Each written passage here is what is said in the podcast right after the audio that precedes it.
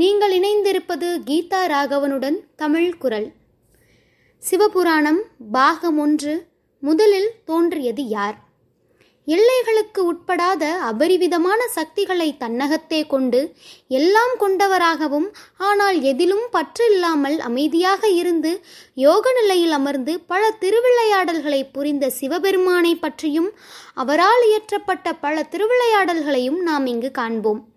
சிவபுராணம் என்பது சிவபெருமானின் தோற்றம். அவரின் சக்திகள் மற்றும் அவரால் இயற்றப்பட்ட திருவிளையாடல்களின் தொகுப்பாகும். புராணம் என்றால் என்ன? புராணம் என்பது நம் முன்னோர்களால் எக்காலத்தில் வாழும் மானிட பிறவிகளுக்காக அளிக்கப்பட்ட ஒரு வரப்பிரசாதம். புராணம் என்றால் தொன்மை என்று பொருள். பல பெருமைகளை கொண்ட தொன்மையான நம் நாட்டில் வாழ்ந்த முன்னோர்களால் எதிர்காலத்தில் நிலவும் சங்கடங்களை களையவும் அறவழியில் சென்று தீர்வு காணும் விதமாக இயற்றப்பட்ட கதைகளின் சங்கமம்.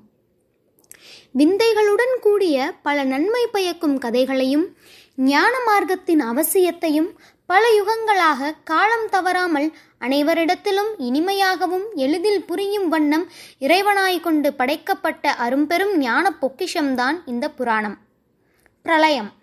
பிரளயம் ஒன்று உண்டாகி உலகில் உள்ள அனைத்து உயிர்களும் இறந்து போய்விட்டன. உலகின் எப்பகுதியை கண்டாலும் நீரால் சூழப்பட்டிருந்தன. சகல லோகங்களும் நீரினால் மூழ்கி சமுத்திரமாய் காட்சியளித்தன. அந்த பிரளயத்தின் காரணமாக சிருஷ்டிகர்த்தாவான பிரம்மதேவர் மயக்கமுற்று ஆழ்ந்த நித்திரையில் இருந்தார்.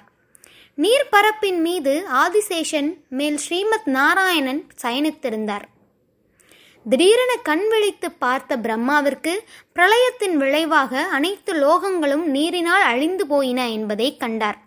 பிரளயத்தின் விளைவாக யாவற்றையும் மறந்த பிரம்மதேவருக்கு தாம் தான் சிருஷ்டிகர்த்தா என்ற ஒன்று மட்டும் நினைவில் இருந்தது மீண்டும் தன் பணியான சிருஷ்டித்தலை செய்ய தொடங்கினார்.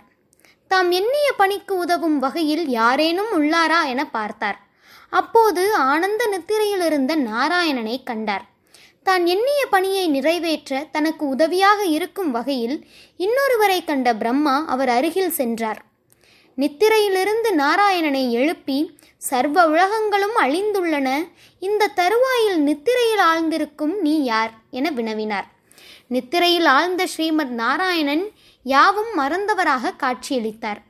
பின்பு சிறிது காலத்திற்கு பின் யாம் யாரென்றும் தம்முடன் உரையாடுபவர் யாரென்றும் அறிந்த ஸ்ரீமத் நாராயணன் என்ன குழந்தாய் வேண்டும்? என வினவினார். இதை கேட்ட பிரம்மதேவர் யாரை குழந்தாய் என்று அழைக்கிறாய்? என சினமுடன் கேட்டார்.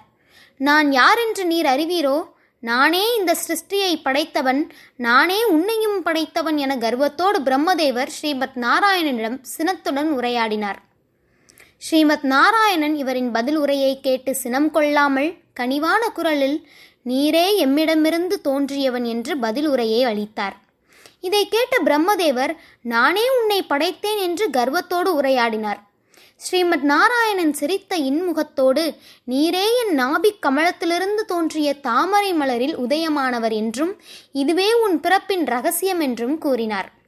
இதை சற்றும் ஏற்றுக்கொள்ளாத பிரம்மதேவர் எதிர்வாதம் புரிந்தார். இருவருக்கும் இடையிலிருந்த உரையாடல் கடும் வாக்குவாதமாக மாறியது.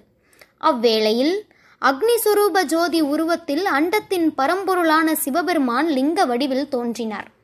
இதை கண்ட இருவரும் தம்மை விட சக்தி இன்னொருவருக்கு இருக்கக்கூடும் என அறிந்தனர். அவ்விருவரும் தங்கள் வாதத்திற்கான மூல காரணத்தை கூறி நீரே இதற்கு தீர்வு வழங்க வேண்டும் என்று வேண்டினர்.